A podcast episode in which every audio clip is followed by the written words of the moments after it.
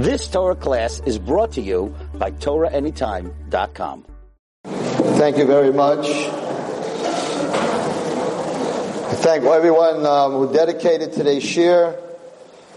I, I um, knew the Rebbe very well, Fegi's father, and um, was a very, very special man, always smiling, always happy.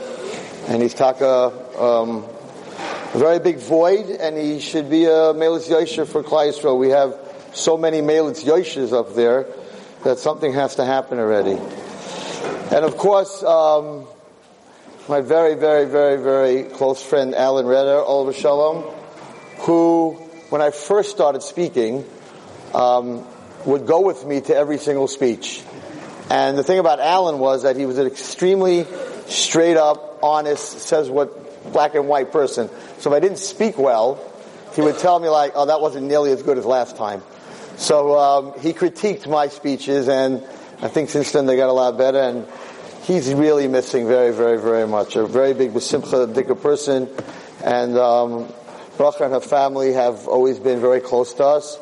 And the Mitzvah Hashem, we'll, we will see him B'tchias very, very soon. It's one of the subjects I want to talk about. I sort of fooled you all and told you it was about Shalom Bayis.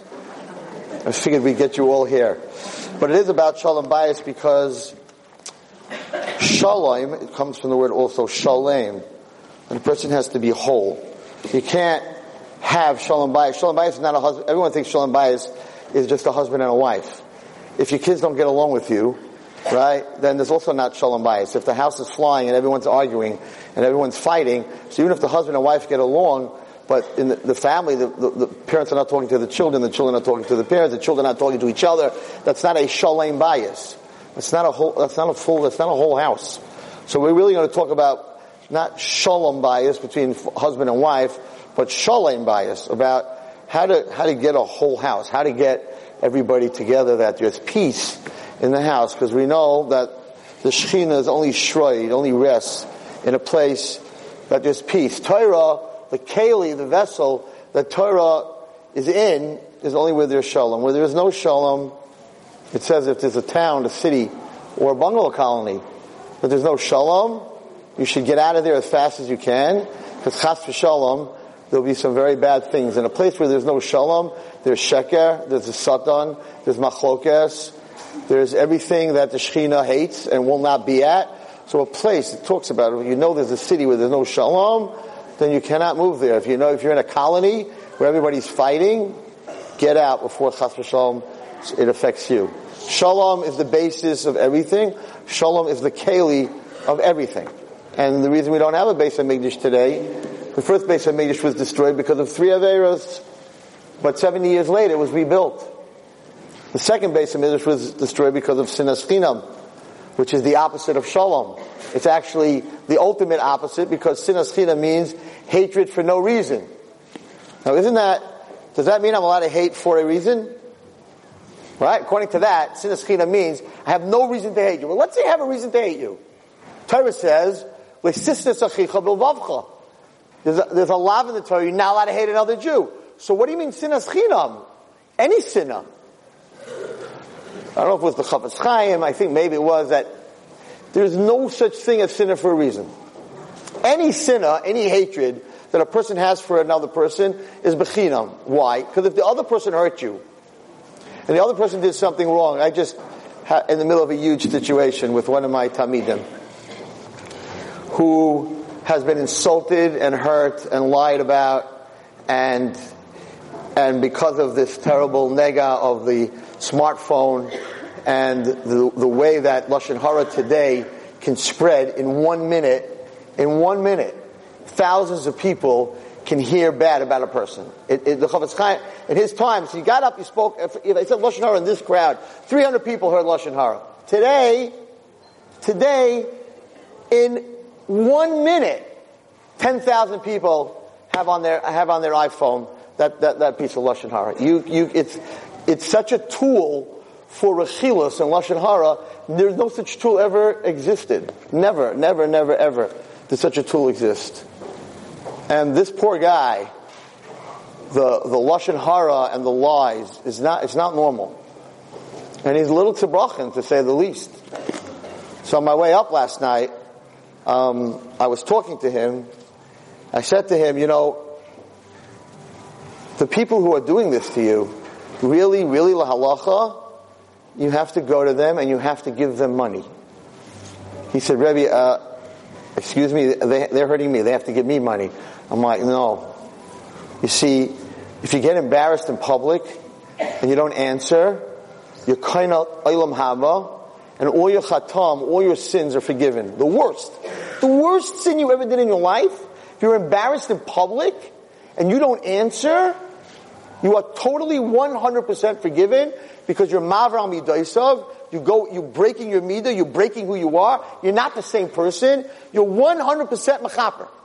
Someone insults you in public and you don't answer, you're kind of ilam haba b'shoechas, it says, finished. All your averas are forgiven.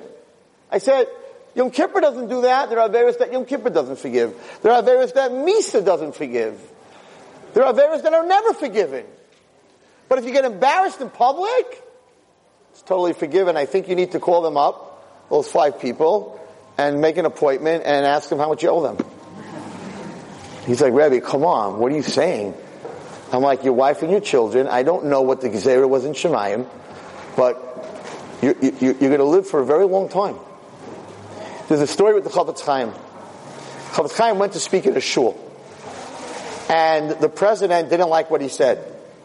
And in front of the whole shul, he embarrassed, he made the Chofetz Chaim sit down. At that time, you know, when you don't know who what you have when you have it. So he made the Chofetz Chaim sit down, embarrassed him in front of the whole shul. Motzei Shabbos, Chofetz Chaim had nothing in his house. He had a broken chair, a broken bench, nothing. The only thing he had in his house he, that he got as a present was a bent, little bent silver cup for Kiddush. Motzei Shabbos, he goes to the president, knocks on the door. It's a true story. president comes to the door. He says, I'm asking you mechila. I don't have anything to give you but this little broken silver cup. This is the most precious thing that I own. And I want you to have it. And the president said, I insulted you in public and you're giving me your only silver cup. He says, you don't understand. I always wanted Gan Eden, but there's no guarantee when you do a mitzvah. You did a lishma, maybe you did it for other people to see. You don't know if the mitzvah is pure. So I don't, I didn't know until today on Shabbos when I spoke if I'm going to get into the gates of Gan Eden, But after you insulted me in front of the whole shul, and I didn't answer you, I now know I'm going to Gan Eden. I, I, if I had a billion dollars, I would give it to you. I, this is all I have. Please take the silver cup. It doesn't say at the end of the story whether the president took the cup or not. But it could be that he did. To understand that nobody can hurt you in this world unless it's meant to be. Unless it's meant to be, unless Hashem signs on the bottom line, nobody can insult you, nobody can steal from you, nobody can hurt you.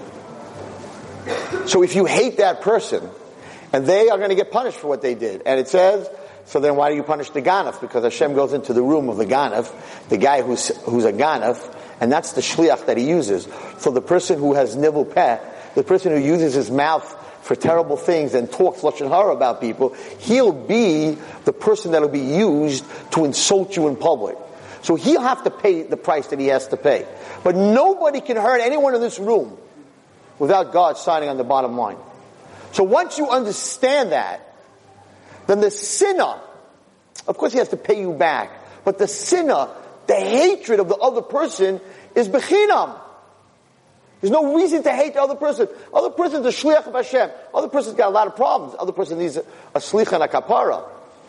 But maybe you should love the other person because you just took away so many of my averos. Everyone knows the story. I never understood this as a kid. That when you learn in school that if someone talks Lashon Hara about you, you get all their mitzvahs and they get all your averos. Anyone here really believe that? You really believe that? Someone talks lashon hara about you, right? So a person who, who people talk lashon hara about has a billion mitzvahs. And even in the story in the Chofetz Chaim book, it says, on a lesson a day, it says you come to Shemayim, and they show you that you gave a million dollars in tzedakah, you never had a million dollars. They show you you did this mitzvah, you built a yeshiva, you did that, and you're like, uh, you mixed up my name. And they're like, no, this guy who has all these mitzvahs talked bad about you, Lashon Hara. Now you got all his buildings and everything.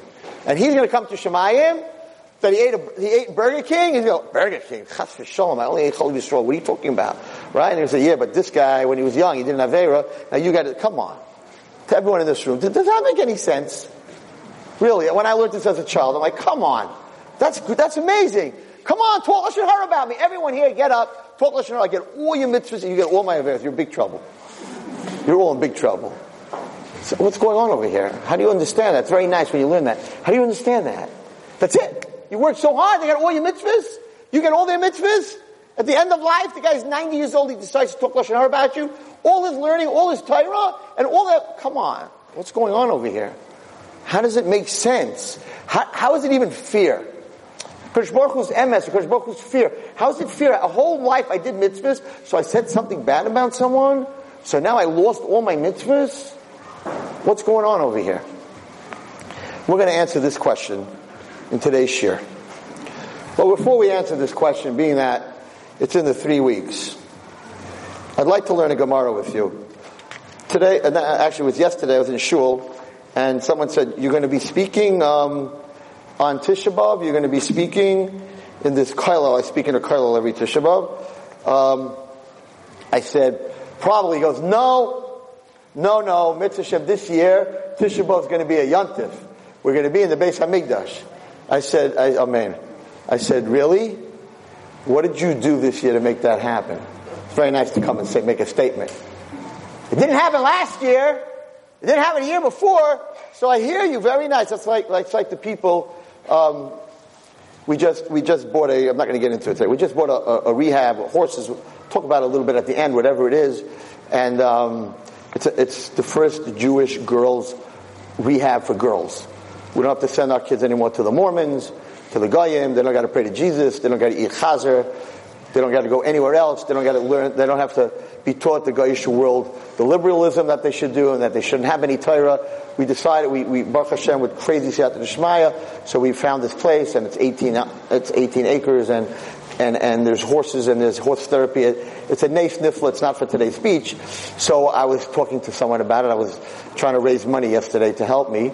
You know what happens when you when you go to raise money? You get advice. when you go to get advice, they charge you money. It's a very funny world.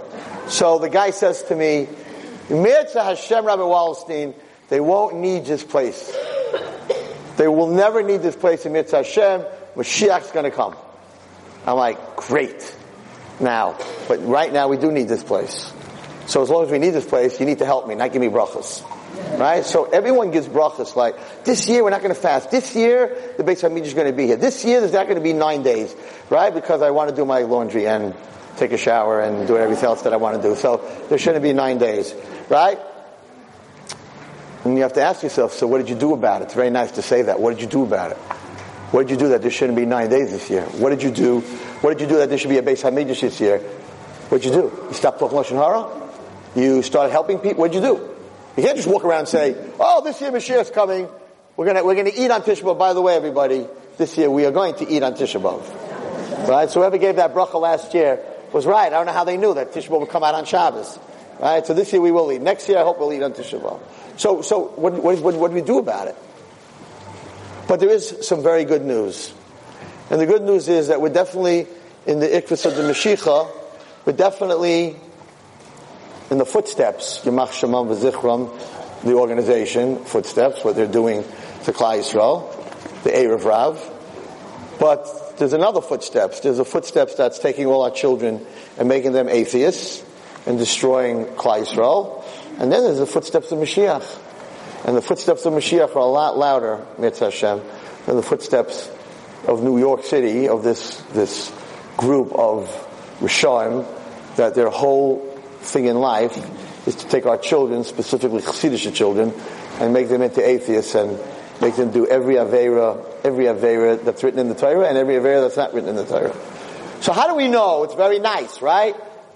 Yeah, we're living the Ikshva the Mashiach. I have to tell you, I'm not even going to tell you who said this to me, but I was talking about that we're definitely the Ikshus of the Mashiach. We never, Yisrael always had problems, always had problems. Before the war, before the Holocaust, there were a lot of Jews going off the derech, There was the Haskalah movement, the Reform Judaism movement.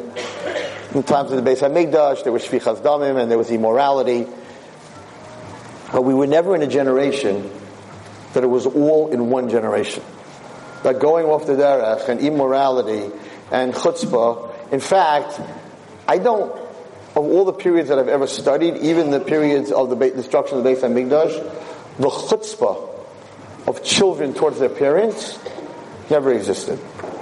In the Holocaust, before the Holocaust, even the, the, the, the movement of the Reformed Jews and the Haskalah that was taking the from kids out, there was no such thing in the Holocaust, and you can ask people that lived in Europe at that time, there was no such thing as answering your mother back, or your father back, or calling them names, or walking out on them, or they were the most, they were respectful, they might have gone off the derech, but the respect, the European person, the respect to, to answer back a parent, or to curse a parent, or to, that never existed. And there's a Gemara, and the Gemara describes at the end of Sota what it's going to be like in the times of Mashiach. So I'm telling this to a Holocaust survivor.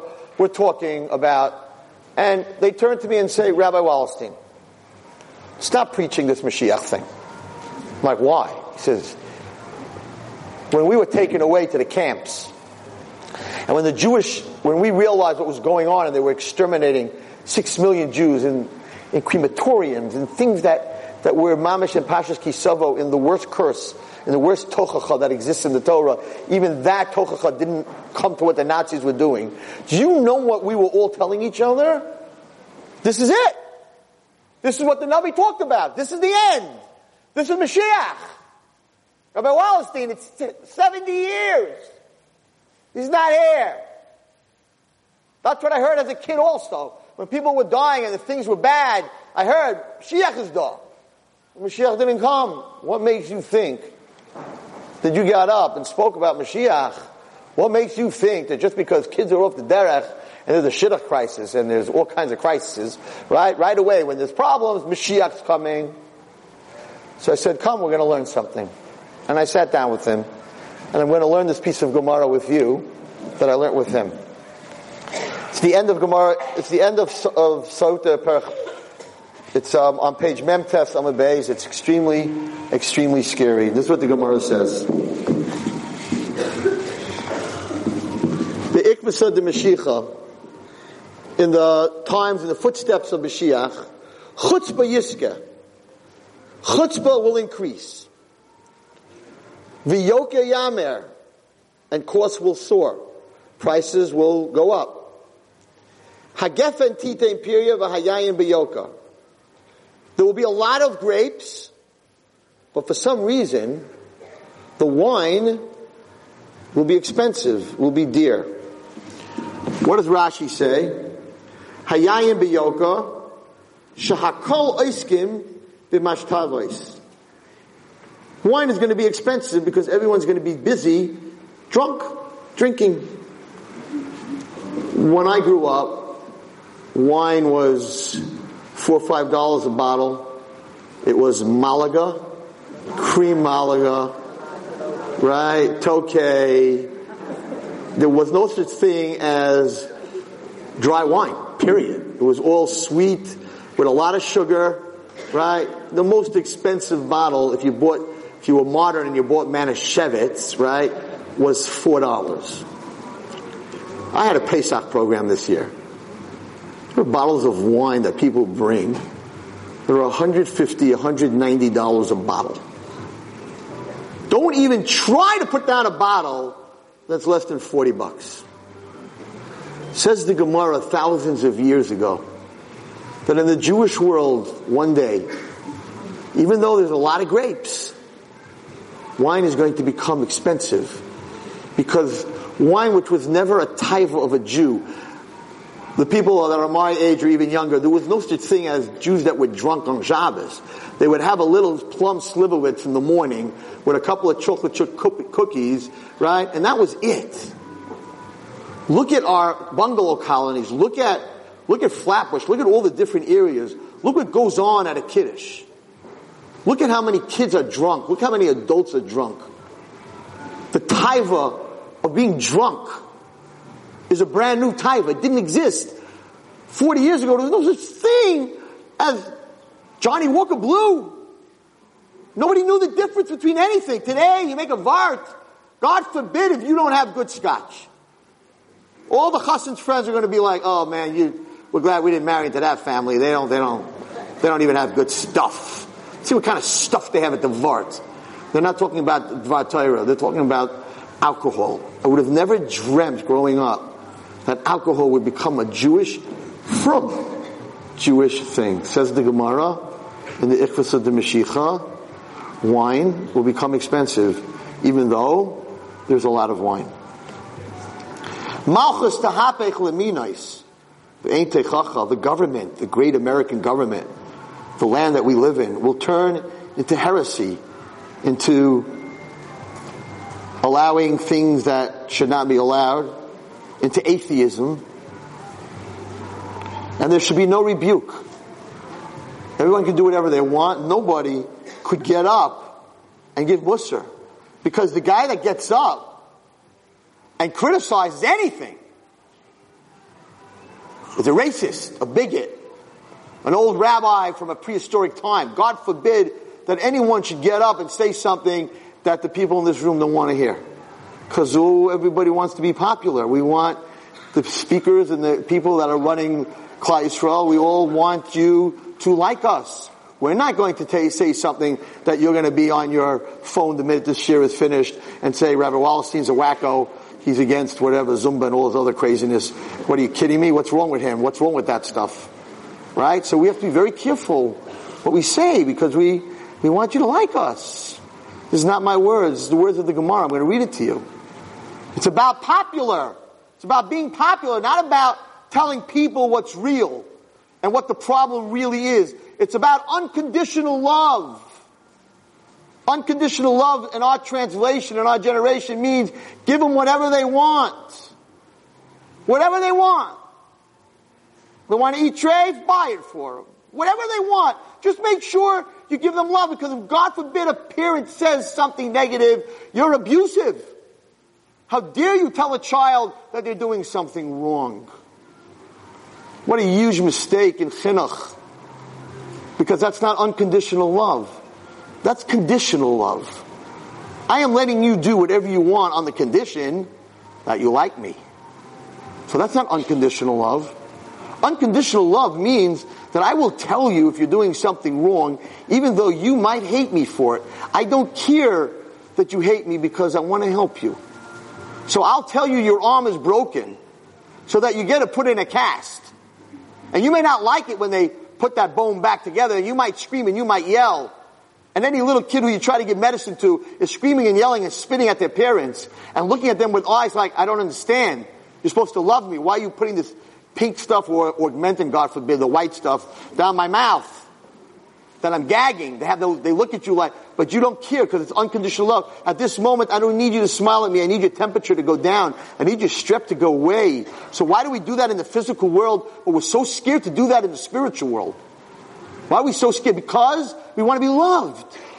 But at the end of the day, if you don't put them on the right path, and they do the wrong things in the next world, which is 90 years away, 100 years away, they're going to suffer. We don't want our children to suffer. So what is unconditional love? Unconditional love means that I'm going to, I'm to make you do the right thing. I'm going to tell you when you're doing something wrong unconditionally, even if you don't like me for it because I really love you and I really care about you. And it's not about you liking me. It's about you being better. It's about you doing well. The whole word of unconditional love is a lie. It's not unconditional. If the kid said to you, Ma, you can give me a, you can give me an iPhone. You can buy me movies. You can buy me a pair of pants. You could, you could do all that stuff. And I tell you right now, I'm going to still hate you. You're not going to do it. The reason you're buying that thing is because you want them to love you. They told you straight up, no matter what you do, Whatever I ask you for, you're going to give me, it's not going to make a difference. I'm still not going to like it. You're going to be like, so why should I give it to her? So it's conditional love. So on the condition that you like me, I'll let you do whatever you want. It's not unconditional love. That's the love that Hashem has for us. Unconditional love means, yeah, there'll be things There'll be times that you'll fast. There'll be times that you're going to have to do things because that's what the Torah says, and you're not going to like it. Hashem also wants to be loved. He can tell us all, do whatever you want. I'm God. There'll be no atheists. Steal, kill, murder, commit adultery, do whatever you want. Whatever you like. You want to be a cannibal, eat people. Whatever you like. So you think there'd be atheists in the world? You think someone would hate Hashem? We'd be like, God, you're the man. You bring us the food, you bring us the women, you bring us the drink, you created everything. Wow, there'd be no atheists in the world. That's conditional love. That's I'm giving you everything so that you like me. But that's not what's good for your soul. That's not what's good for you. So you know what? There are going to be people walking around saying, I don't like you. I hate you. You're a mean, evil God. I don't believe in you. And Hashem sits up there and he listens to all this, to his creations that he created, and he created an amazing world, and we're spitting and kicking and cursing, and he doesn't stop. And he's like, I love you so much, I'm not going to give you mitzvahs on the condition that you like me. I'm going to give you mitzvahs on the condition that the best thing that could ever happen for your soul, which is part of me. It's like a brain cell in a brain. And the brain is saying, I will take care of this brain cell. No matter what it takes. We are part of God. We are part of Hashem. So yes, there are things in the Torah that we don't like. I had a girl in my office yesterday, a bum of a girl, who came to, to talk to me. Oh, she wasn't dressed. She came, I said, uh, excuse me? She says, I wanted you to see me the way I am. I don't want you to, I don't want to fake you. I'm like, there's fake me and there's respect me. There's a, you know? And she's like, so anti. And she's already connected to, to the Chevra, but she's under 18, so they can't grab her footsteps. She already found them online. And she's so angry. And I explained to her, I said, I don't know the dinim of tznius exactly, white pants and this and that, but HaKadosh Baruch Hu is the creator. He created, he's GM. He created the car. Am I going to open some other car? I'm going to open a Lexus glove compartment and look at their book on how that, their car runs? No. GM built the car, so if I need what, know what gas, what oil, what spark plugs, what do I do? I open the manual for my car. I'm not going to open someone else's manual. Now maybe they're Meshuggah. Maybe they don't know what they're writing. They built the car. It's their car. They know what's good for the car that they built. So even if I don't agree, I think orange juice would make my car run faster. That's very silly because they built the car and they said not only you can't use orange juice, you have to use octane 93, not 91, even though it's cheaper. Why? I want to buy the one that's cheaper. They built the car. So there's a lot of things that don't make sense. Why I have to rotate my tires and change my oil. Build a car that you don't have to change your oil. And the answer is they built the car. So not everything makes sense. But if you want to understand the car and you want to know what kind of oil to put in, don't guess. Your engine's going to blow up. Open the manual to page 21. It tells you what oil to put in. And it tells you what oil not to put in. So I said to her, I don't understand everything. If I created you, I told her, if I created you, then we can have this meeting and I could tell you why tznius is important, why this is not important, why that is important, why a bone in a fish on Shabbos makes a difference if you take the fish off the bone or the bone off the fish. I don't know. But if I created you, every minute part of you, I could tell you why. So if HaKadosh Baruch Hu wrote a Torah and we know that he gave it to us, and I'm not going to go through Rabbi Mechanic's proofs, but there are many, many proofs, right? Aish HaTorah's proofs. We know he gave us the Torah. So if I, if I want to trust the man who made me, the, the creator who made me, not the man, I'll look in his book, and he, he gave us a manual, and it's in the glove compartment, the Aron Kodesh. He didn't say human beings try to figure it out on your own. He said for Jewish people, for the GM car, there's 613 moving parts.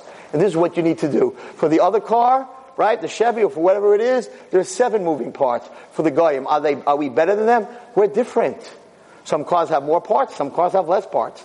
Every, every car has a different engine and a different power. Are we better than the Goyim? We're not better than the Goyim. Do not preach to your children that we're better than the Goyim. The biggest mistake you could ever make. We're different.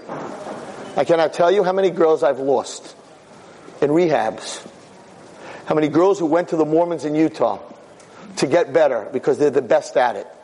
And we didn't have, until after this Yontif, we didn't have a rehab for Jewish girls. So I sent personally to the Mormons, to the biggest missionaries in the world, I sent one girl after another from Stalin, from every other yeshiva, from every other school, and I went to all the rebbes, and there's no discussion. Even if they talk about Yashka, even if they if they're they they they're, they're, they're liberals, pekuach nefesh doiches hakol. An amazing thought that all of you need to think about that I told to this girl yesterday. Three girls were in my office yesterday. All three are not Shomer Shabbos. All three, uh, two are from Hasidic homes, and one is from a Flatbush home. And for me today to ask a girl, which I have to ask them, right? You have a boyfriend? Nope. You're doing drugs? Nope. You're cutting? Nope. Keeping Shabbos? Nope. I have to ask that question because when I have to place them in a school, I don't know who's keeping Shabbos anymore. Shabbos is like just going out the door from people's kids. They're on their phones on Shabbos. Just, it's nothing. It's spreading like wildfire. Why? Why is it spreading like wildfire? Why, why did the Satan pick on Shabbos? Why do you think he picked on Shabbos? They're not going to Burger King eating cheeseburgers. What's with Shabbos? What has he got with Shabbos? And why is he after women? When I grew up, the bad, the, the guys, we were guys off the derech. We were looking for a girl off the derech, but there wasn't. There was no girls off the derech. They were all good girls. What's going on today? I think they're even and maybe ahead.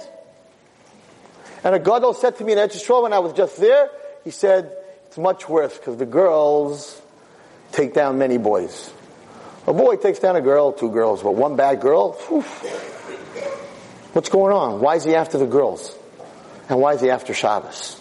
And it's a push it.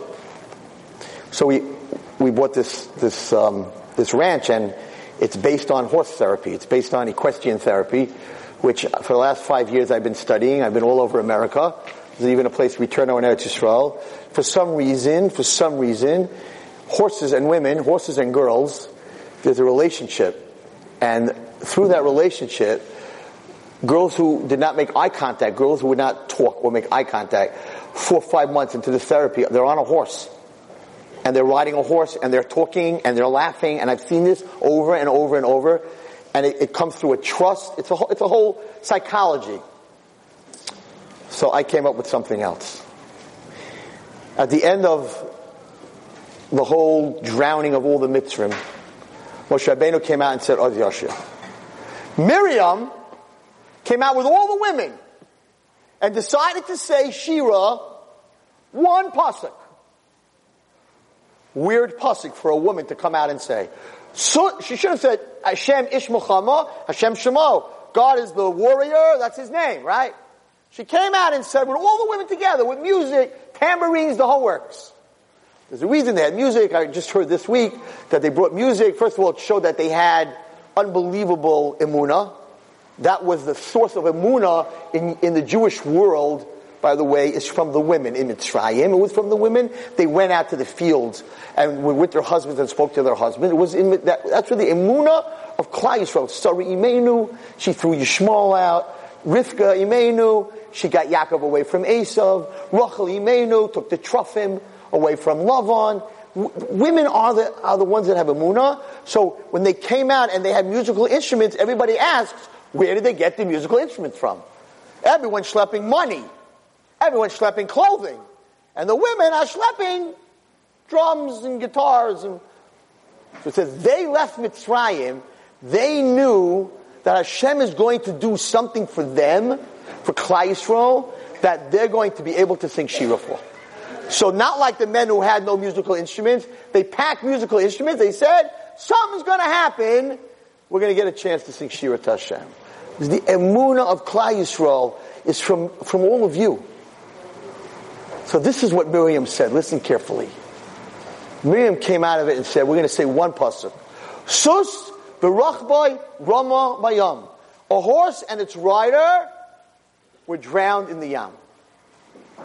Hello? What Shira is that exactly? So Chazal say, what she was saying to all the women, and you, you have to excuse me, it's not an insult what I'm about to say. That in the relationship of a man and a wife, of a woman and her household, the woman is the sus. The woman is the horse. The man is the rider. Shoot the rider, the horse continues. Shoot the horse, the rider goes down. So the Shira that she was saying to all the women is, you are the horse. You are the one that Yisrael is riding on. And no matter what happens to the rider, to the man, even if the Satan gets the man, he doesn't get the horse. But if God forbid he gets the woman, he gets the mother, he gets the wife, the whole family, Rama Mayam. They all drown in the ocean. So the Satan said, why shoot the rider? Let's go after the horse. Let's go after all the mommies that are in this room. Let's put things in their heads that were never in the heads of women before.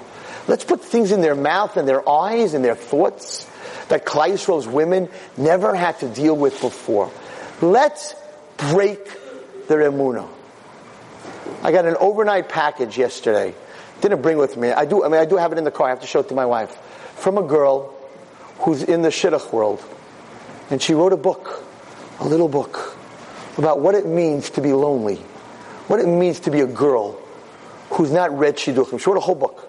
She sent it to me. She said, "I want you to read it." A whole book with cartoons in it.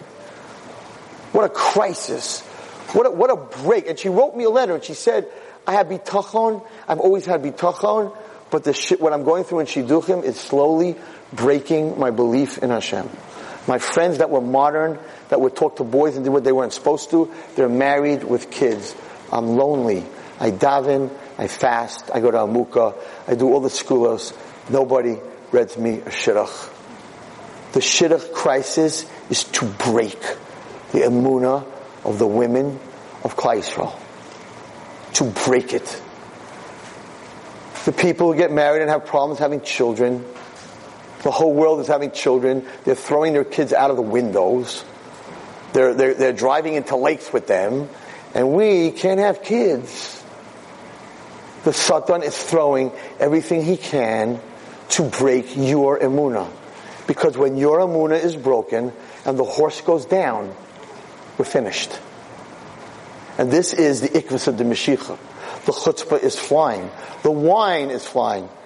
But the Gemara says further, even more things that are scary that are mamish happening now.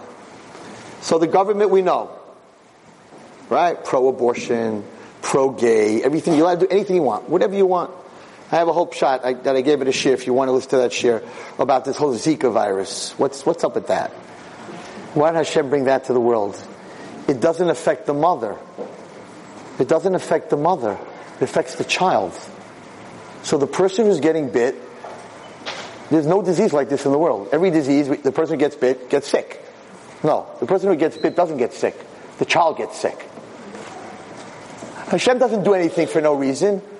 The mother get, doesn't get sick and the child is born with, a, with no brain or a small head. What, what, what, why would you bring that to the world, HaKadosh Baruch Hu?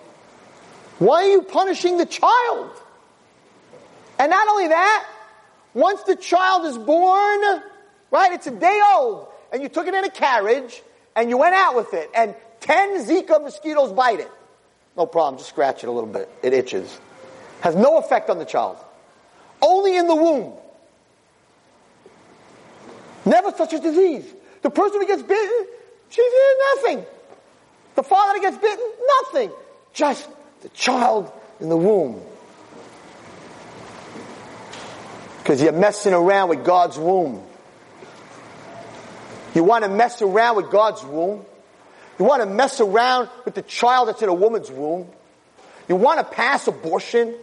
You want to pass a law that in the fifth month you could go in and cut a child to pieces and then take them out. And it's legal in America. You want to mess with my womb? Then I'll create a creature that'll mess with your womb. Mida keneged mida. There was never such a disease since the creation of the world. This is what we're living in. This is what the Gemara says is going to happen. The country you will live in will be Apikorsim. The Gemara goes on. Bezvad Nus. The meeting place of learning Torah will be used for znus. The internet, whoever has it, you know, it has a lot of good purposes. You can hear a shiur every day. You can hear a lesson from the Chafetz Chaim on Lashon Hara every day. It's a place that's full of Torah. But to the right and to the left, and above and below, is a place that's full of znus. Even if you don't want to see it. I don't have it, but I'm told about it. Pop-ups, advertisements, things that they send you that you think are something else and you open them up. There'll be a place in the world that will be full of Torah. And in the same place, it'll be full of znus. There is no such thing in the world. If you have a yeshiva, it's not full of znus. Yes, there is such a place in the world. It's called the internet. It's full of Torah. You have questions, you can go, there's so many websites. So many rabbis with Facebook. So many places to go to learn and to grow. Just a touch of that mouse to the right or the left and you're in a whole different world such a corrupt, immoral world that you could see things that they didn't do in Sodom. Says the Gemara, in the times of Mashiach, there will be such a place. And the Gemara goes on. And the Galilee, the Galil will be destroyed. And the people will wander like in Eretz Yisrael. I just read a report that the people they threw out of the places around Gaza many years ago and they promised to resettle them, right, in Gush Katif, those people are still living in caravans. They still don't have a place to live. So the Gemara says it's going to happen. You're going to throw your own people out of their land, and they won't have a place to dwell. Chachamim, Seifrim, and the wisdom of the scribes will decay. V'yiru chait, and those who dread sin will be despised. God forbid anyone should get up and talk about talking in shul or all the other things because the rabbi that gets up and says the truth, everyone will hate him. He'll be fired in a second. You have to say like nice things, like maybe just talk a little. or maybe just, you know, talk at certain times of davening. But I'm never going to get up there and tell you that if you talk by davening, that when your children come to your grave after 120 years and they're like, Tati, mommy, could you go up in front of Hashem? I'm, I don't have any children. Could you daven for me? And you try to go up. They're going to say, you? You talk by davening. You can't go up in front of Hashem. Your mouth, when, when you were supposed to daven, and you didn't. Now you want to daven because your kids are by your kever? Have a good day. Kava Yasha says this. Have a good day. You have nothing to say. And here comes the, here comes the, the, the real banger. And the truth. The truth will stand up, the, the, the, the, no, this is what he says. The, the elders will stand up in front of the children. Ben menuvel of, the son will be, will be menuvel, will, will deride his father. Bas kama kala A daughter will rise against her mother, and a daughter-in-law will rise against her mother-in-law. This I don't think anyone until our generation believed whatever would happen, the Gemara says. Oivai Ish, the biggest enemy of a man, Anshe Beso, will come from his own family. The biggest enemy, the one that gives you the most anxiety and the most agita and shows you the most hate, it's not going to come from outside, it's going to come from inside. How many times I have seen children deride their parents and say things to their parents that is not even, you, you can't even, I can't even express to hear a child talk to their parent in front of me the way that they speak. And then he says, P'noi hada kipnei kelev. The face of the generation will be the face of a dog. What does that mean? Says the Chafetz Chaim. And I would never say this without the Chafetz Chaim saying this. I will read you from the ArtScroll what they wrote. What does that mean that the face of the generation will be the face of a dog? A leader must guide his people authoritatively and teach them right from wrong. But in the period before Mashiach, the leaders will first check to see if their, you, their views will be popularly received, like a dog that looks back to see if his master follows. In the times of Mashiach, it's all about making sure that we're popular. We're not going to say anything to you that's unpopular, that people don't like to hear. Like a dog that looks back to see, is my master behind me? Is my master behind me? It's Chofetz Chaim, not Rabbi Wallerstein. Gener- generation where it's all about being popular, about saying things that are popular. And in the end, Haben Enenu Mitzbayish Me'aviv, the son will not be embarrassed in the presence of his father. Says the Gemara, this is doomsday, it sounds like. So what, who's going to save us? Who do we lean on?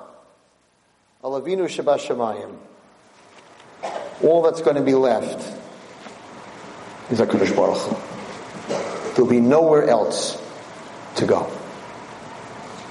That's the Gemara on Mashiach.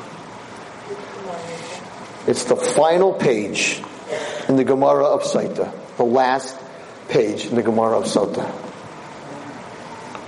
It's interesting that it's brought down in the Gemara of Sota because Sota talks about a woman who was told not to go into a room by her husband and she went anyway and we don't know what happened in the room and the Kohen would give her to drink from it and it's brought down that Kirsch Baruch Hu in the end will say that we, Klai we're not Matama. So it happens to be in the end, the last page of Sota. So I learned this with this Holocaust survivor and I said, the Holocaust, part of the Gemara from before that said there'll be a terrible war in the world, you had. And we had that part already. I said, but you didn't have the chutzpah and you didn't have the leaders that were scared to say what's on their mind, and you didn't have kids cursing their parents, and you didn't have winos that, you know, everyone's going to a different kiddush or a different wedding, and it depends what they're serving, and if God forbid you're some frum weirdo that decided not to have alcohol at your wedding, God forbid, right? The chassan's embarrassed because, oh, what are my friends gonna do? How are they gonna be happy? They have nothing to drink, so they bring their own drinks. Chas. Didn't have that in the Holocaust either. So I said to him, this whole Gemara, you didn't have. But there's nothing in this Gemara that we're waiting for to happen that's not happening. So there's no shaila. This is not the Holocaust. This is a different kind of Holocaust. There's no shaila that this is the Ikvasa, the Mashiach. I didn't want to spend so much time on this Gemara, but before I walked in, I said Hashem should come out of my mouth, but they need to hear, not what I need to say. Oh, so I have to really end. Five minutes left. I want to tell you a story about Shabbos. So why is he after Shabbos? Why all these kids? I'm telling you, from kids I have sitting in front of me. I'm like, no boys, nothing. I'm like, what about Shabbos? I don't really keep it. schools in our regular schools, like, what? And the way they say it's like, well, you know, I, I, I don't do Bayer. I don't flip on the light. I only use my phone. That's all I do. I don't know. There's a heter somewhere. I don't know. I only use my phone. I'm like, it's Shabbos. So why did the come after Shabbos? And the terrace is like this. Every Avera that a person does, you have an answer. A little bit. You know, Hashem, everybody does. You know, you let everyone do whatever they want. You have all these rules and all these laws. It's not so easy. It's sort of like a husband and wife relationship. You know, I, I can't always be perfect. I can't always be on time. I can't always wear the suit you want. Uh, Shabbos is not laws. It's not what you think it is. The Gemara says that when Hashem gave us the Torah, He was in, so in love with us that He said to the angels on Shavuos, "This is my kala but I gave you the Torah, but that's the Kedushin. That's that beautiful ring. That, you know, the ring Kedushin, the diamond ring and the gold band. But what am I going to give her in the chuppah room? It's put down in Kabbalah. What am I going to give the Kala in the chuppah room? And Hashem went searching. I'll show you the medrash.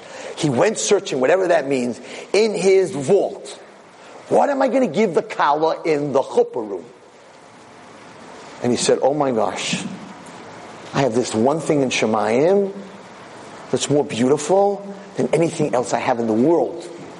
Ushma Shabbos. And the Malachim said, No way. In Shemayim, Shabbos, even Gehenna is turned off. Everything rests in Shemayim. Everything. Every Malach, everything's turned off. We don't even understand what Shabbos is. They said, there's no way that you're giving them Shabbos. That stays up here. You gave the Torah already. We don't want you to marry this Kala. Okay, you didn't listen to us. You married her. You gave her the Torah. You're not giving her Shabbos. Hashem said, no, I, I have to. I love them. And he gave us his most precious thing, Shabbos. And the Satan said, I will show you how bad, what a wicked wife you have. What a wicked wife. There are wives that don't listen to their husbands. Okay. Right? You agree. Yeah. But a husband to come home and say, Shayfullah, I love you so much. I went to a hundred jewelry stores. I looked at different jewels, all kinds of jewels. And I found a jewel because I was scared. Maybe I'm going to bring you home pearls. You don't like pearls. Maybe I'm going to bring home a big diamond and you want a sapphire. So every store I went to, I said, do you have something that I want to surprise her? So do you have something that she will 100% love? And I came to this one store where he has a ring and it has all the jewels on it. A diamond, a sapphire, a ruby, pearls, gold, everything. And he said there's no way she can't like it because one of these things in there she has to like. Altogether, it's a piece made for kings. And you come home to your wife and you spent your last penny and years of looking and you have this beautiful ring and you're like, I love you so much. I found something. I wanted to surprise you. I found something that whoever saw it said, there's no one in the world that won't like this. And you take out that ring and you give it to your wife. And she looks at it and says, I hate it. And throws it at you. Steps on it into the dirt. Says, get that out of here. That's what Chilul Shabbos is. I just described to you what Chilul Shabbos is. It's not the Torah. It's the present. And the Satan said, if I could get them to throw the present back in God's face, He will never forgive them. So in the times of Mashiach, when the Satan's going down, He wants to take us with Him. What better way to take us? Not, you can't eat chazer, or your skirt's a little short. That's not an insult to Hashem. That's you being a bad girl. Machal Shabbos is an insult to the King of Kings. So this generation, he created the iPhone and all this garbage. You think it's for pornography and for Lashon Hara. That's all stuff you have a Yetzer Hara for. The thing he created is to make it an addiction so that children can't live without it on a day that you're not allowed to use it. It's the destruction of Klal Yisrael. Take Shabbos out of Klal Yisrael is no longer Klal Yisrael. The way we describe a Jew is a Shomer Shabbos, not Shomer Negiah, not Shomer Kashrus, not even Shomer Taharas HaMishpacha. Are you a Shomer Shabbos? What do you mean? That's it? Yes. That's the ring that God gave us. And that's who he's after. Now I don't want to leave, I'm ending with this and I don't want to end on a down note. Right, Wallerstein, oh my gosh. So in a way it's good news, what I told you today. Because Rabbi Akiva was walking by the base Beis HaMikdash and it was destroyed and the foxes were running. And everybody was sitting and crying and Rabbi Akiva was laughing. And they said, laughing? The Kohen Gadol couldn't walk here. If he walked here, a fire came down and burnt him. None of you died, right? And a fox can run through and nothing's happening and you're laughing? And he said, yeah, because the Chayah Navi said that one day there's going to be foxes running through and nobody believed it. But at the end of the Chayah Navi, said, but Mashiach is going to come. So now that the foxes did their thing, now we're waiting for Mashiach. So at the same time, that's very depressing, the Gemara. At the same time, we are in it. I told the Holocaust survivor, we are in it. You had one siman. We have them all. There's nothing in this Gemara that's missing. There's nothing to wait for. It's all here. So it's a very dark place, but at the same time, there's hope. So some of, some of you have heard this. I, I said it on one of my, my tapes, but so there's a girl that I'm dealing with who's in a very bad place. She went through crazy abuse, and she's gone from rehab to rehab to rehab, and she ended up in Florida in a place. All Goyim. She's the only Jew there. $30,000 a month. The best. The best, supposedly. And because of what happened to her, and it happened through Jewish people, her hate, her hate for Yiddishkeit, because that's what Yiddishkeit meant to her, she was totally separated from Akash Baruch Hu, totally, and she went down to this place, and because they were all Goyim, and like, didn't understand what a Jew was, so she started talking about who she is and what she is and why she's different, and all of a sudden it rang in her own head, like, oh my gosh, I'm different. So it sort of rehabbed her that she, real, you know, you don't realize what you are until you're with others, and she was like, hey, I'm proud, you know, I'm proud of what I am. They were all like, wow, you Jews, like, you know, you eat differently, so she can't eat treif because they're all looking at her like, wow, you're so holy, you know, and, and you dress differently. So she tried, she bought pants. She threw all the skirts out. She bought pants to go there. And then she got, I went down there and they, she went skirt shopping because, because they're all telling her like, wow, you're different. So now she can't be like, I'm not different. So I am different. So she's becoming a Jew because of the Goyim. It happens. It happens. And what I told you before, not to tell you children are Goyim are bad, I've lost a lot of girls because they go to rehab and they're taught in school that Goyim are bad. And then they go to rehab and the people that save them are Goyim. The therapists are Goyim and the psychiatrists are Goyim and the girls in their group are Goyim and they become friendly with them. And these people are good. They're Mormons. They're nice. They're sweet.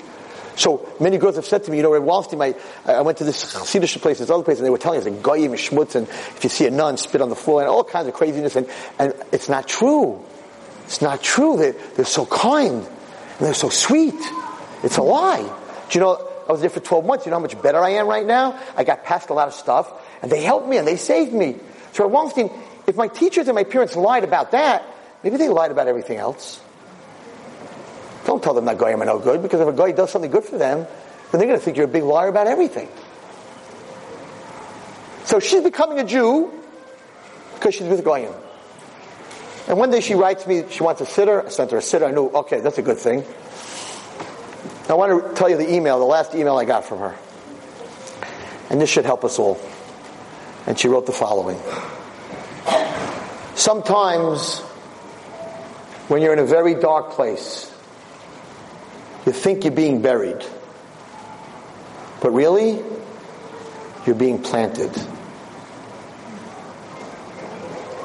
There's a lot of schmutz and a lot of stuff being poured on Klal Yisrael's head. And we're thinking, Hashem, what are you doing? What are you doing? You're just burying us below layers and layers, and everywhere we turn, layers and layers and layers. Says this girl, wrong. He's not burying Klal Yisrael. He's planting Klal Yisrael. And beneath all this darkness and soil is a seed that's going to grow.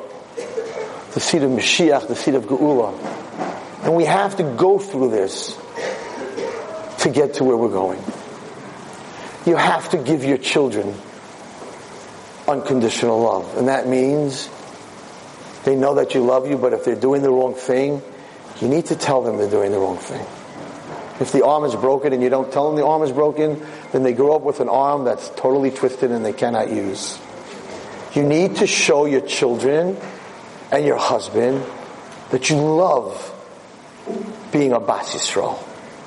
and that you're not struggling with sneers and you're not struggling with everything. Because if I'm your daughter and you're struggling, I don't want to struggle. Why would I be like you? Why would I be Jewish? Why would I stay in a Beis Yaakov? If mommy is struggling, I don't want to struggle. If mommy struggles with Shabbos, I don't want any part of that. The wife, the woman, the sus has to show this is what she loves. This is what she enjoys. You are the ones that are going to take us out of this darkness, out of this gullus. And if you don't, we're not going anywhere. And you are the target. He takes you down, we will go down. Lubavitcher Rebbe, I don't understand. I read the story in a Sefer, and we'll end with this thought. I say it three times before I end. This is the third one. So I'm really, really, I'm really, really ending.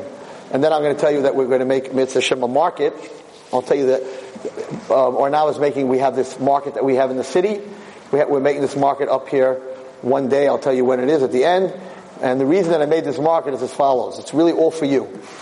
Right? So we have 60 vendors. It's on a Wednesday after Tisha B'Av. Um, it's the Arnava market. We're doing it up here in Loch Sheldrake in the college. So outside of trying to raise a little money, I know that everyone in this room has a very big struggle. All the new stuff comes in in the nine days. You got to run to Borough Park because you got to be first. Now, you all know the halacha, right? That if you don't buy it, you just pick it out and put it in layaway. Sort of not allowed in the nine days, but if you do it kalachayah, like when you take the dress off, you do it this way, right? And then you just, you don't buy it, you just sort of give them a credit card, but the credit card doesn't collect for 30 days, so it's not like they took the money out of your credit card, so you didn't really buy it in the nine days. Unbelievable. There's some women that have such lam him, it's like unbelievable. so, so everybody goes in in the nine days and they're like, I'm here to shop, but you understand I'm not really shopping. Because you're not allowed to really shop in the nines. And the lady's like, I know, everybody here, look at all these layaways. They have a truck, a tractor trailer outside, it's full of layaways, right? Because you're not allowed to buy, but you're allowed to put away, right? Or whatever. So we said, you know what? Instead of making you schlep to the city, for the nine days and kalachayad, you know, buy it but don't buy it but sort of buy it. We're going to bring the market up here three days after Tisha B'Av, and you can buy it after Tisha B'Av. So we got the same vendors, pretty much, that were there, if you were there in the, in the, in the winter in the marketplace. And Mitzvah we're going to do it up here, and I'll, I'll, announce the where it is and what it is, and you should be matzliach. So let me tell you something from Lubavitcher Rebbe. We'll end with this. So this little boy comes for a dollar with his father. And the Lubavitcher Rebbe says to him, Are you bar mitzvah? He goes, Yes, I'm bar mitzvah. He says, Do you like baseball? Lubavitcher Rebbe, do you like baseball? Boy says, Yes. Within the 1950s, the Rebbe says, Who do you like, the Yankees or the Dodgers? Those are the two teams in New York, Brooklyn Dodgers and New York Yankees. So the boy says, The Dodgers. And he says to the Rebbe, By the way, I went to a Dodger game two weeks ago. And the Rebbe says, Who won? And the boy says, well, I'll tell you the truth. The Dodgers were losing 8 nothing in the seventh inning. For all those women who don't follow baseball, there's nine innings. It was the seventh inning. And I said, they're not going to win. So we got up and we left. And we went home. And the Dodgers lost. 7 nothing. And the Rebbe said to him something unbelievable. He said, did the players also leave in the seventh inning? And the boy looked at the Rebbe and said, No, Rebbe. There are fans and there are players. The fans can leave whenever they want. The players have to be there to the end of the game. And the Rebbe looked at this boy and he said, I know. There are two types of people at a game. They're the fans and they're the players.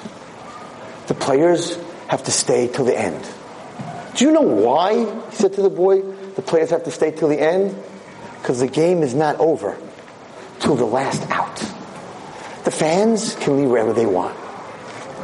He said the people, this is what he told this boy, the people that are successful in Klal Yisrael are the players.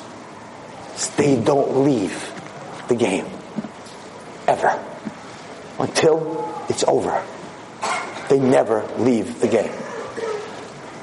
It's your choice, he said to the boy, whether in life as a Jew, we're all at the game. Everyone here is at the game. We're all in the game of life.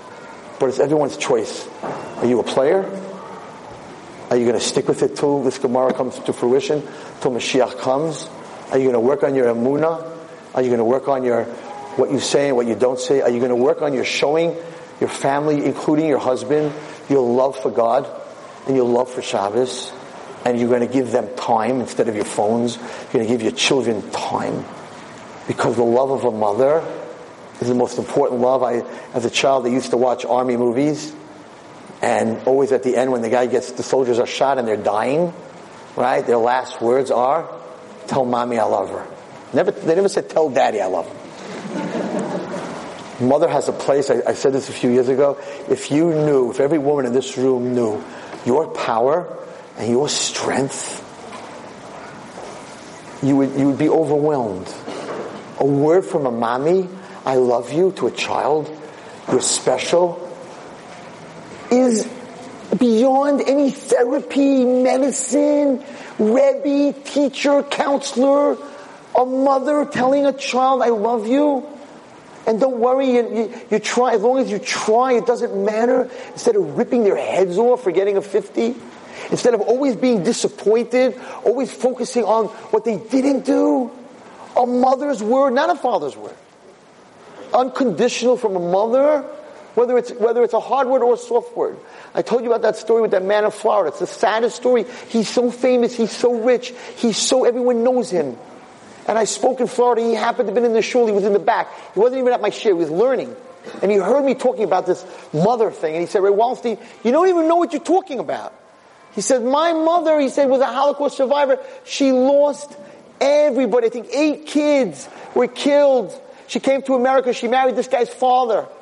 She lost everything. He said, my mother never said I love you. My mother never said an emotional word. I never heard her say something emotional to my father. To me, Never a word. And my father understood that it bothered me. And my father said, you don't understand. Mommy lost everything. She thinks the Holocaust is going to happen again. So she doesn't want to get that close that they're going to rip her, out. they ripped him out of her hands. She's scared they're going to rip you out of her hands. She can't get emotionally connected. He said, my whole life, he's a powerful man with a lot of money. He said, my whole life, I understood and I made peace that my mother can't share emotions. Three days before she died, I was sitting, he told me, I was sitting next to her in the hospital. And she says to me, I'll make up a name, Avramallah, come here, I have to tell you something. He said, Rabbi Wallerstein, you know who I am. My legs were shaking. Is she going to say it? And she turns to her little her boy, and she says, Avramallah, I never told you this. I am so proud of you. And, and what? I'm very proud of you. That's all? Yeah. I know what you do. I know what you did. You have a beautiful family. I just want you to know I never said it to you in school and I never said it to you. I just want you to know I'm proud of you. So Rabbi Wallerstein, I love my wife, I love my children, I love my grandchildren. I made hundreds of millions of dollars. The biggest moment in my life was when my mother said she was proud of me. Guy made $100 million in a day, flipped buildings in Manhattan. Grandchildren, children, he's the man. He said, nothing, all that stuff, nothing. My mommy said, shouldn't say I love you. I'm proud of you. You don't even know what that is for me, he said. I'm like, you need, I'm ahead, I'm like, you need that? You needed that? Doesn't matter. Anyone can tell. You could be the superstar. Your wife could tell you, you're the best thing that ever happened. Your friends could be like, whoa! Your mother pulls you aside and says, Shefala, I love you. Shefala, I davened my whole life when I was a teenage girl to have children like you. Wow. That's it. Doesn't need anything else. No psychologist, nothing. Just that. The power of every woman in here. Forget about what you tell your husband. You, you know, I, after this year, people are going to come over. Rabbi Wallerstein was great or wasn't great, whatever you're going to say. It doesn't matter to me what you say. Sorry. There's one woman in this room that I care about what she says. That's my wife. Because my wife is going to tell me the truth. And if my wife says, thank you very much, that was very good for everyone, and thank you, and it was great, I'll be in New York, I'm, I'm leaving here, I'll be there in 20 minutes. and if she says, you talk too long, it was boring, it'll take me four hours to get to the city. you don't know the power of a wife. You think us guys, we go around there like, I'm in business and this and that, what do you know of that? A wife complimenting her husband, we need that. We need female, we need that. We're born with that. That's why we get married, or we wouldn't get married. Right? What are you? You are our mirror. You were created, what does the Torah say? Leave your parents, the wife is the husband's mirror. When you want to look good, where do you look? Where do you brush your hair? Where do you straighten your tie? In the mirror. When a guy wants to look good, if his wife thinks he looks good, and his wife's proud that he's learning, and his wife's proud that he's going to a minyan, and she says it, we walk differently. We hold ourselves differently. You don't think it's important because in our world it's like, well, so your wife said, as long as the guys are like, whoa, you're the best baseball player, that's what he really cares. When a woman says you're the best husband, I can't believe what I got. To us, that's more, you're thinking, oh, maybe him, but my husband, no. You don't, you, we cover it because we're, we're macho macho, we cover it. But that's the, that's the greatest thing and that's the greatest koyach that a woman has is her love. That's her greatest koyach. So don't, you know, oh, my kids know. I hear it all the time. My kids know. My kids know I love them. This man knew his mother loved him. Until she said she was proud of him, it didn't matter. You have to say it. The mission says you have to say it. That's what you use your mouth for. To tell people, to tell your children, you have to save them. I'm telling you, listen to Rabbi Wallerstein. I'm the guy in the trenches, Nebuch. I'm the guy that sees the bodies. I'm the man in the trenches. I am telling you, there's nobody that can save your children. There's no psychologist. There's no rabbi. There's no Wallerstein. There's no one in this world that can save your children except you.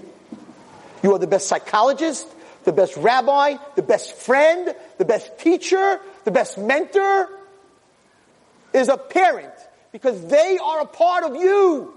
When you leave this world after 120, your kid that's walking in the world is made from you. You're still here physically. You're still here. It's part of you.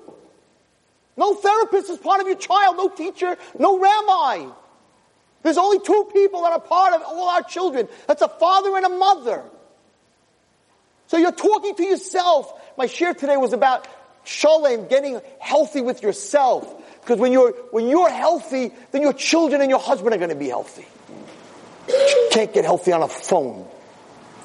You can only get healthy when you're on your own and you think about, you meditate, you think about who I am, what am I doing, where am I going, what are my good aspects, what are my hard aspects. Then you get healthy. When you get healthy, then everyone around you gets healthy. If you're in pain and you don't feel good about yourself, then everyone around you doesn't feel good about themselves. Meraglim came back and they said we're, we're a bunch of grasshoppers in the eyes of the, of the, of the giants. But if you look at the pasuk, they first said we're a bunch of grasshoppers in our own eyes. Then they said we're grasshoppers in the, in the, in the giant's eyes. You, pro- you project what you are. You gotta walk out of this room today and you gotta talk to your kids and you gotta talk to your husband. And the most important person, the biggest friend that you have is kamocha, is you. You gotta talk to yourself. You gotta love yourself. You gotta focus on what's good about you, not what's bad about you. Whatever's bad about you is also good because you're gonna fix it. And it's gonna give you struggle muscle. You gotta come out here, you gotta not be on your phone calling a million people. You gotta go to your house and sit for an hour and digest what I said. And you gotta get healthy, and you gotta get happy, no matter what's going on in your life. So you're being planted, okay. I'm not gonna break surface for a little while, but I'm gonna break surface. And if you feel that way, and you're positive, then your house is gonna be shalom. But if you're beating yourself up the whole time, and you're busy with everyone else, and that's the answer to my question. If you talk Lashon Hara about someone else, it's because you're jealous of them. So if you're jealous of them, what does it mean? That I want to be like them? Because the whole Lashon Hara comes from kina. So Hashem says, oh, you want to be like them? You're jealous of them? Okay, I'll give you all their averis. Now you're like them. That's what you wanted. And the person that you spoke about, You want to be like them, right? So if you want to be like them, so give them all your mitzvahs. So then you'll be alike. Give them your mitzvahs. They'll give you their averas. And the two of you are going to be best friends. Hashem said, you did that. You had kinna. You wanted to be like her. Okay, you want to be like her? No problem. Give her all your good stuff. She'll give you all her bad stuff. Hey, now you like her. Perfect. You wrote that. That's how it works. Be happy with who you are. There's only one of you. My mother said Baruch Hashem when I told her that. We're all different. We all have different fingerprints.